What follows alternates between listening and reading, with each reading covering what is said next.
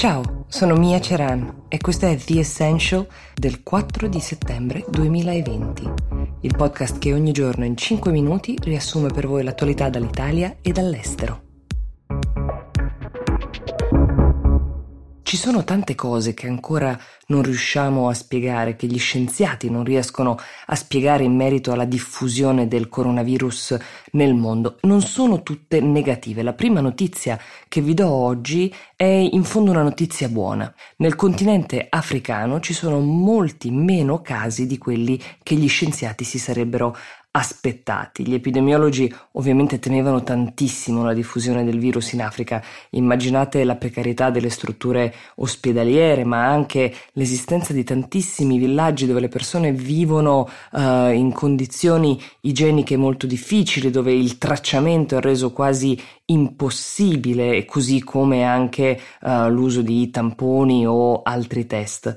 La comunità scientifica si aspettava dei tassi di mortalità altissimi e una diffusione del contagio devastante. E invece dal Sudafrica, parliamo del Sudafrica perché è il paese nel quale il tracciamento è stato più strutturato, ma è un paese che comunque conosce benissimo la realtà delle bidonville, le, quelle che loro chiamano le townships, sono le aree urbane sottosviluppate che in Sudafrica sono nate durante l'era dell'apartheid, erano riservate alla popolazione non bianca, ma che tuttora esistono e sono rimaste dei ghetti sovraffollati con condizioni igieniche precarie. Il dato che più colpisce è una mortalità inferiore inferiore alle attese, inferiore anche ad altri paesi, pensate che è sei volte inferiore al Regno Unito il tasso di mortalità.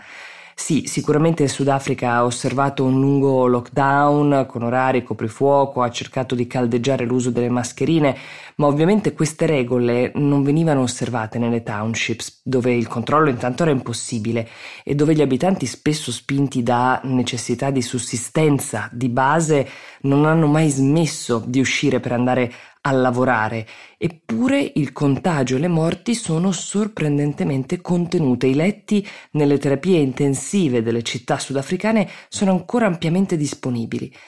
Uno dei fattori con cui gli scienziati si spiegano questo fenomeno è sicuramente l'età media molto più bassa di quella dei paesi europei e occidentali in generale pochissimi africani arrivano agli 80 anni di vita e a 80 anni ovviamente il rischio di morire per Covid è molto più alto.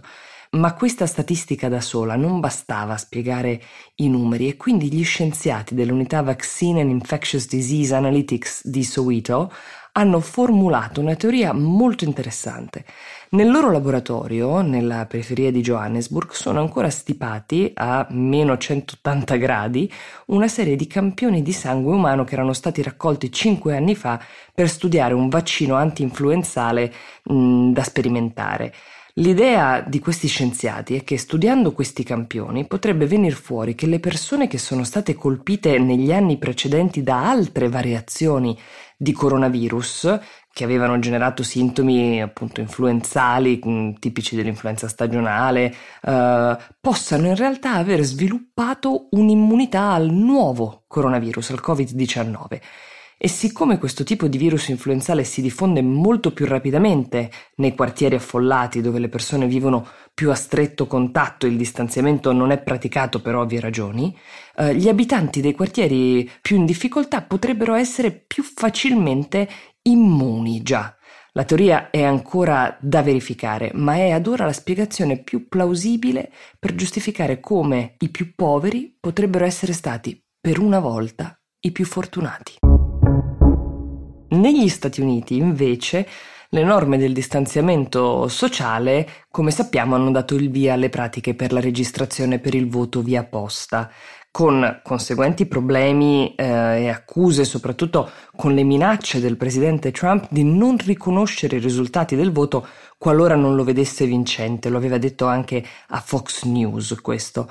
Ieri, mh, se possibile, si è spinto anche oltre rispetto a, a questo tipo di minaccia. Ha invitato apertamente i suoi elettori ai quali stava parlando in North Carolina a votare due volte, cioè prima per posta e poi a recarsi al seggio per testare se il sistema uh, li aveva registrati o meno. Um, intanto questa è chiaramente una pratica del tutto illegale, votare due volte, e rischia di creare non poche complicazioni. C'è stato panico tra i funzionari addetti alla gestione del voto in North Carolina che hanno subito chiesto ai cittadini di non raccogliere questo invito per evitare complicazioni e poi grandissime proteste da parte del Partito Democratico per queste indicazioni uh, del presidente e a questo punto sembra molto chiaro che Trump potrebbe non essere più il solo a non riconoscere il risultato del voto delle presidenziali di novembre. Questo era The Essential, io vi do appuntamento a domani. Buona giornata.